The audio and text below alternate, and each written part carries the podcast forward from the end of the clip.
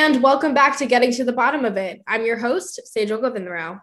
This week, students elected a new Student Association president and vice president, Christian Zidouemba and Yan Shu, respectively. First up, we have Christian here with us today. Christian, thank you so much for joining. First of all, thank you so much for having me. It's a pleasure to be able to uh, talk to the, to the George Washington University community and and talk and talk with them about the possibility that we can do together as a SA president.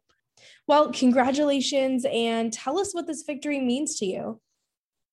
I think I think you're asking a great question. First, uh, I had to take the time to really actually um, uh, reflect on how far I have um, I have come. Um, usually, most people don't.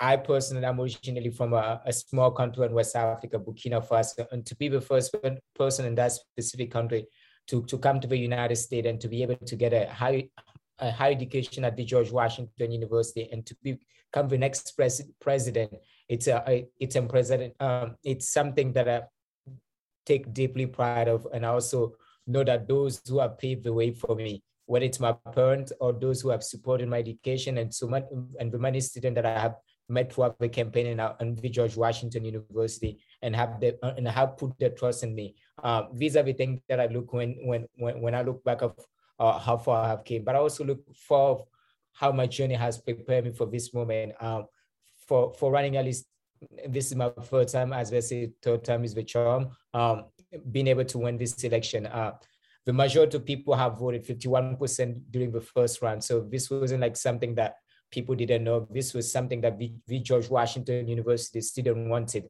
I do I do know that not all students do vote, but I do know the majority of students that voted wanted a change, and I and I take pride in that. And I, the, the there is no doubt I will not I will not deceive him, and I would work for the people uh, and those who want to see change at the George Washington University. Uh, these are some of the things that I, uh, when, when I reflect back to how far I have came and how far we have came as a campus and as a student leader and as student at the George Washington University. You know, you really ran your campaign, as you said, on um, working for the people. What are your plans and top priorities? You're getting sworn in on May 1st. Um, so, what are you planning to do until then and looking forward? First of all, before, my main priority is making sure that I have a good cabinet. Uh, for me, when I think about having a good cabinet, I think of having a, a strong team uh, that work together, right? Like if you don't have a strong team that can work together, but also making sure that they all come from a different background that and, and, and they're all representative of our entire campus. That's my number one goal right now, being able to get to get a good team together that would work for the George Washington University. And I look forward to work with different entities and different people. Um, my doors are always open. I, I love to hear ideas from different students and from different people. So if you have any idea, please, please, please don't forget, reach out to Christian. I'm there for you. So remember, as always, raise high. Christian, thank you so much for your time today. My pleasure. Hey, thank you again for having me. It's been a great pleasure to be on your platform. Next up, we'll be talking to Yan. Yan, thank you so much for joining us today. Thank you for having me. Congratulations on your win. Now, looking back at the campaign, what are some of your reflections, your thoughts? Well, this campaign is a kind of uh, new experience for me because I didn't, you know, went through this kind of scale of campaign.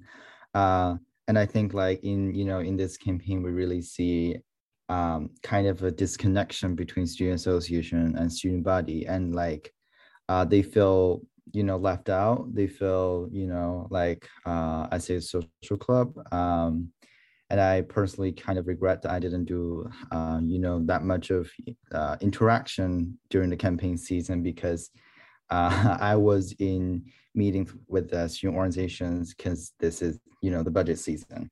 Um, so I think for a campaign and uh, from itself, I think in the future we really need to, you know, listen to students and uh, see what they want instead of like we think what they uh, uh, what they want or what their priority is. You know, now that the campaigns are over, prior to you being sworn in on May 1st, what are your plans looking ahead? Uh, so my uh, before I officially step into the role of vice president, I'm still the finance chair at the moment. Um, so I'm still, you know, working on this uh, allocation budget for next year. Um, but you know, uh, in preparation of my um, uh, vice president role, I I starting to working on you know reach out to student and the student body and student organizations and see what their priority is and what, see what they want me to work on. Uh, and also uh, that uh, in, in sorry in addition to that, I also looking forward to reach out uh, to all the senators, uh, senators elect to uh, listen to what their priority is and what kind of initiative they are interested in to actually help them uh, success and point them to the right person and let them start their advocacy as soon as possible. That is all the time we have. Thank you so much for joining me today. Thank you so much for having me.